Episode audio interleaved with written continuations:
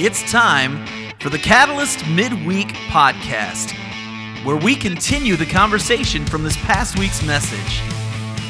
Hello, everyone, and welcome to the Midweek Podcast, where we are continuing the conversation from this past week's sermon. I'm Rob, I'm the youth minister here, and this is John Kelly, our discipleship minister. Uh, David, David Kibler, our senior minister, spoke yesterday on our Fruit of the Spirit series, and the main thing uh, was this gentleness is power under control. Uh, John, what was your first thoughts uh, about this sermon? Uh, uh, unfortunately, I wasn't here yesterday, mm-hmm. but I did listen to the podcast this morning and got to hear the whole sermon. And uh, one, he talked about what I figured he would talk about. Yeah. Um, and then, as we'll discuss later, he he went a whole different direction. Yeah. Um, that probably most people weren't anticipating was going to happen. But the thing that stuck out to me right from the beginning was um, Dave just being very transparent about himself and how when he was younger he didn't see gentleness as something a man should be. Yeah. Um, he saw that as weakness. He mm-hmm. saw that as as not being masculine, manly, you know. And I would dare say that's probably a lot of guys that um, if you're watching right now, you're thinking to yourself, I can't, um, I can't just be a gentle guy because people are going to look down on me. They're going to think I'm weak. But I honestly believe it's the exact opposite. Um, I think when you're somebody who's gentle and can handle a situation without flying off the handle or treating people poorly, um, you just become much more re- well respected, much more well spoken of because you're so well spoken. Mm-hmm. Yeah, I I love the uh, value others above yourself. Mm-hmm. Um, if you do that, if you value others, you're not going to flip out on somebody um, because you care about them. If they if somebody does something that's not right or they say something that's wrong, you're not just gonna freak out on them and talk about how wrong they are. You're gonna be gentle with them. You're like, okay, I understand why you think that, but here, let me let me mm-hmm. give you another uh, or a different viewpoint on this. Um, but he goes in to talk about um, kind of a a harder topic a little bit um, before the very hard topic, mm-hmm. he, he was talking about how people start yelling at each other all yeah. the time. And he says that if you want to persuade somebody, you don't do it when you're yelling. Like no, no, no he, and he talks about his kids, and he's like, you know, the more I yell at them, the less they listen to me, and therefore I yell at them more, and then they stop listening to me more. And the best part about it, I was in the in the pews, and I heard just a bunch of kids go, "Yep, exactly. I think our sound, our tech guy, um, he's in he's in middle school, and he looks at me and he goes, "Yep, when my parents yell at me, I don't listen," and it just made me laugh. Uh, you know, it's funny. It's funny you say that because um, I have a two year old daughter, mm-hmm. and this past week, two year old little girls are experiencing emotions, mm-hmm. real like emotions for the first time, and they don't know how to handle them, and they they fly off the handle quickly, and uh, yesterday my my daughter she has a she loves books. And she tries to drag all the books out of her bedroom mm-hmm. into the living room to where we'll have a stack of 50, literally 15 to 20 books. And so we've we've got a thing now where she can have four or five books in the living room. And if she wants to bring another one in she has to take another one back. That's a good rule. Well she wanted to bring a book in but she didn't want to take another one back. Mm-hmm. and so she fell apart because that's what two year olds do you know? And I, I said i said ellie come here and after some persuading, she came over and I sat her on my lap. And as quietly as I could, I told her to calm down. She's okay. And in the most gentle way I could, I explained the situation. Mm-hmm. She stopped crying. She did calm down, which shocked me because I didn't think this was going to work at all. Um, she did calm down, and she um, she just really listened. Yeah. And I didn't have to yell at her. I didn't have to raise my voice. Um, and it was awesome. And I'm learning. I mean, if you you look online, Facebook, Twitter, yeah. Instagram, um, I've never seen a Facebook argument ever solve anything. No. Because it always starts out with name calling. Mm-hmm. It's usually political. Yep. So it's you liberal, you conservative, blah blah blah blah blah. We hate each other, and then at the end nobody likes each other. Nobody's fixed anything, and it's because the way they come at each other. Yeah instead of just gently talking about a topic, it immediately becomes insulting. Mm-hmm. It immediately becomes, like you said, just kind of almost a. You can see yelling happening on your screen. Oh, yeah. You don't have to hear it to know that's what's going on. Um, you can see the vitriol and the anger, and uh, it's really, it's really something we're missing today. And I don't know if Dave necessarily talked about this, but I think a lot of it goes back to what we watch on TV now. You think so? I think it all started with reality TV. Okay. Um, I don't remember in my lifetime. You've grown up with it. It's just always been there in your lifetime. Yep. Yeah. Reality TV in some form has always been there. But Mhm. when I was younger, we didn't have reality TV until the Real World Yeah. came out on MTV in like the the late '80s, early '90s. And it was the first time I ever saw people just scream at each other on TV. And I'm like, what are these people doing? yeah. And I thought it was so weird. Well, then every reality show that came out after that, they're all screaming and yelling at each other, and they're backbiting, and they're and it seems like the one who screams the loudest wins. Mm-hmm. And I feel like that's become a part of our society now. We're the society of whoever screams the loudest wins, Yeah. and we think that's right, Yeah. and that's so adversely against the Bible Yeah. I know. uh, and what we're taught here. Yeah, I, I gentleness will always persuade people. I, I know that in my life, whenever somebody doesn't like something um, that I'm doing, uh, if they come at me and say like, okay, what's your what's your mindset? Like, what do you, why are you thinking this way? And then they say, okay, well, here's what I'm thinking. If it's a good idea, I'm going to do it. Like, I, I'm never going to go with somebody that calls me an idiot and says you're not doing it the right way, and it's like, no, you need to do it this way. You need to do your job this way. I'm like, well, no, I'm just gonna do what I'm what I'm doing. But if somebody comes to me and is like, hey, I have this idea. What do you think about this? I'm gonna listen to them. I'm gonna. I'm, they probably can persuade me if it's a really good idea, or if I hear their heart behind it. Like I'm, I'm gonna do it every time, um, especially in the church. Um, there are so many different people from all so many different backgrounds. We got people from uh, the north. We got people from the deep south. We got people from out west, and it all we all come together once a week, and you just you never know what's going to happen. I Mhm. mean, you get you get a bunch of different cultures together. People can get frustrated at each other. Well, and, and it's the thing if you've got to be willing to understand that culture. Uh, yeah. We got one guy in the church who I've just been confused by the personality type. And one day I found out where he was from. And the moment I found out where he's from, I was like, okay, I get it. yeah Because I know people from that area. Mhm. And that's that's the, the go to. That's their Mhm. that's their personality. It's the way they handle situations. And it's so I think it's so difficult for people to want to delve that deep into somebody. I think they just want everybody to be the way they want them to be. Yeah. And if you don't act like I act, you're wrong. yeah And I- think empathy plays a huge part into being able to have the ability to be gentle. mm-hmm. I think if you can't empathize, if you can't see outside of your own world, yeah it's very difficult to be gentle. yeah Um, I also think agendas lead to a lack of little bit, gentleness. Yeah, I, I also think that also if depending on where you're from does not give you the excuse No. to not be gentle or to handle a certain way, a certain situation a certain way and say, well, Mhm.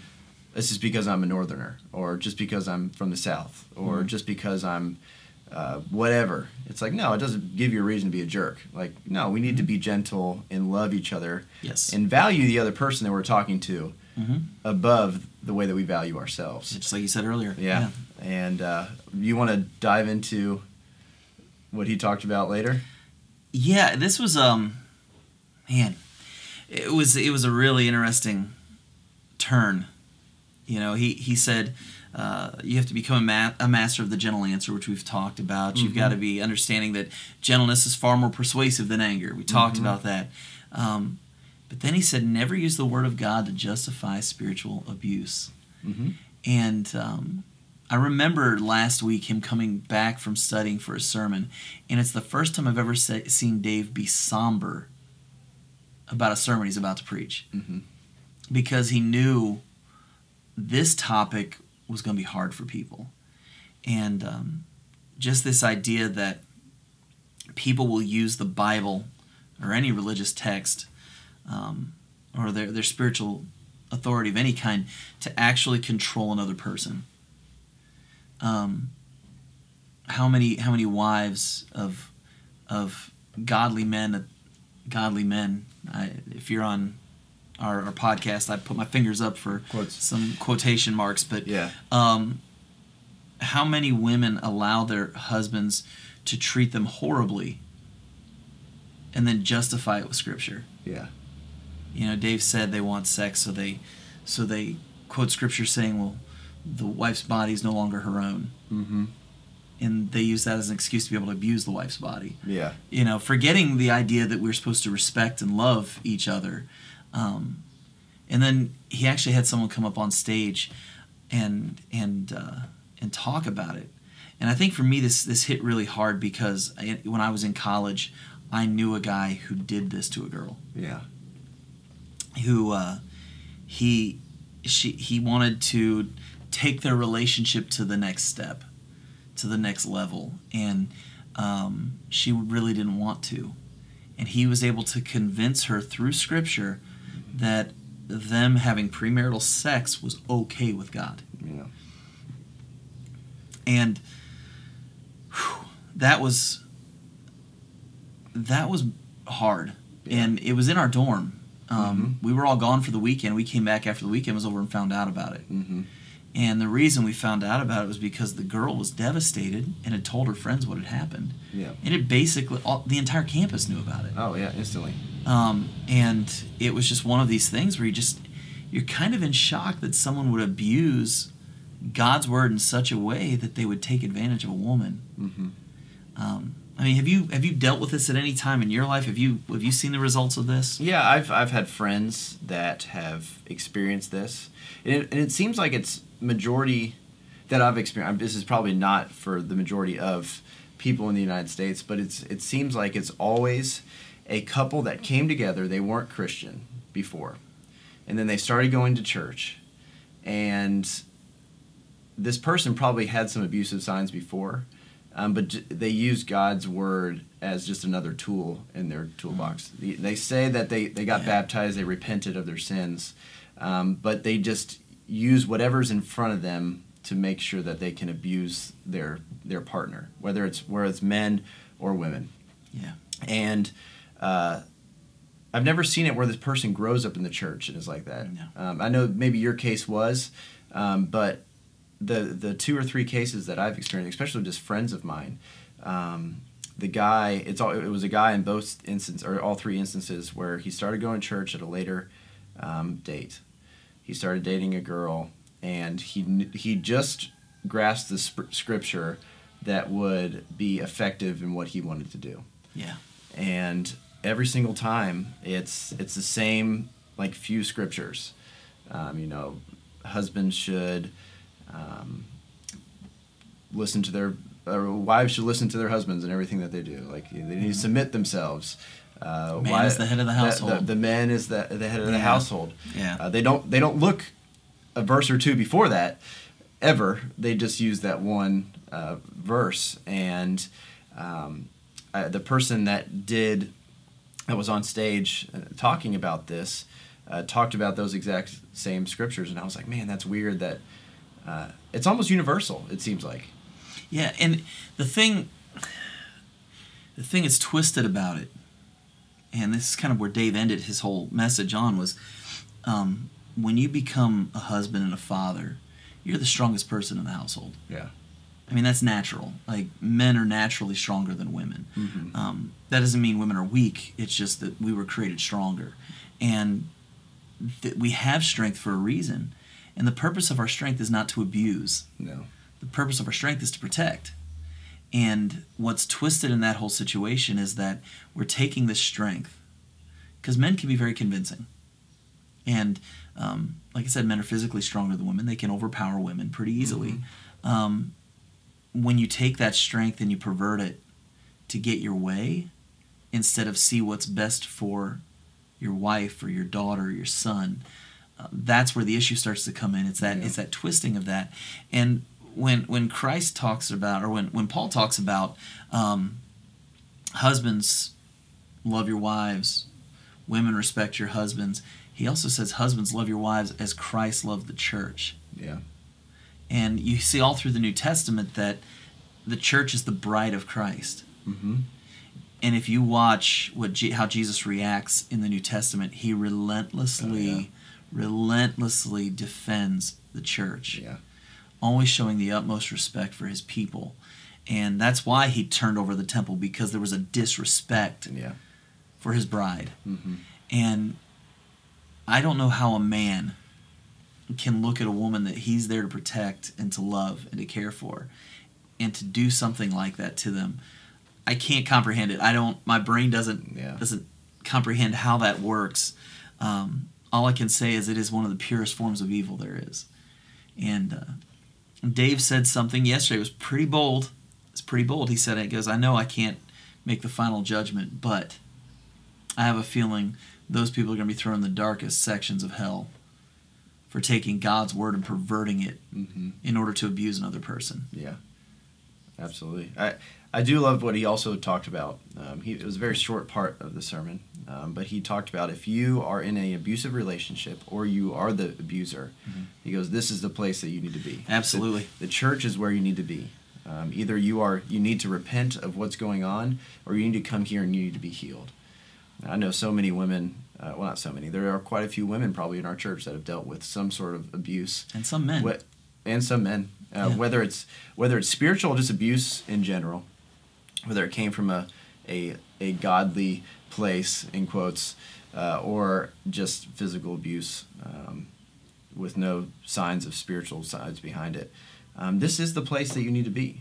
Like the church is such a place of healing, um, a place where you can find family.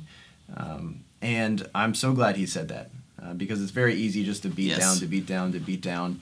And there's no like, okay, well, there's no redemption out of this. No, there's so much redemption that can happen, uh, even if you've gone through something in your situation.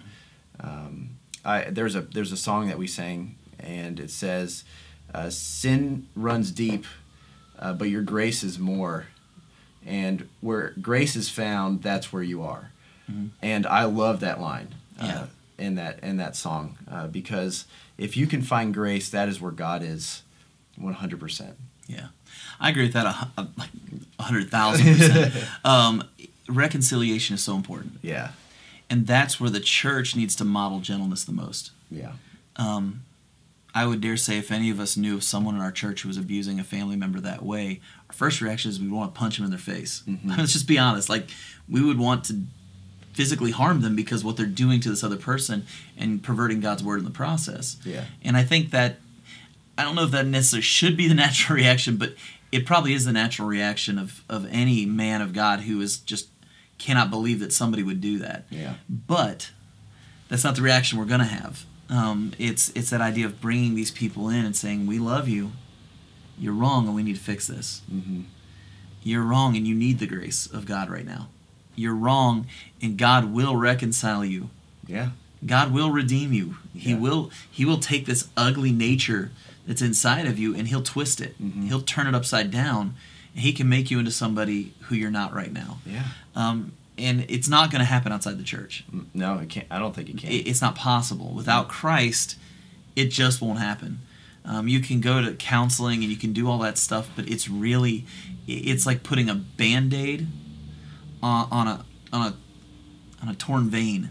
yeah. You know, it's really not going to fix it. No. You you've got to actually take care of the wound correctly, and the only way to do that is through Christ and, and through the grace that He brings. So, well, that was our uh, midweek podcast this week. That's, Yeah. Dude, I love doing these with you. I know. this is fun. I really enjoy it. I really enjoy it. Um, we are uh, we are on YouTube. If if you're watching this right now on YouTube, why don't you hit the subscribe button and then click that little bell for notifications. You'll get emails every time we put up one of these videos. Uh, this is our midweek podcast where we continue the story and the message and the conversation from this past week's sermon. Thank you for tuning in. We'll talk to you next week.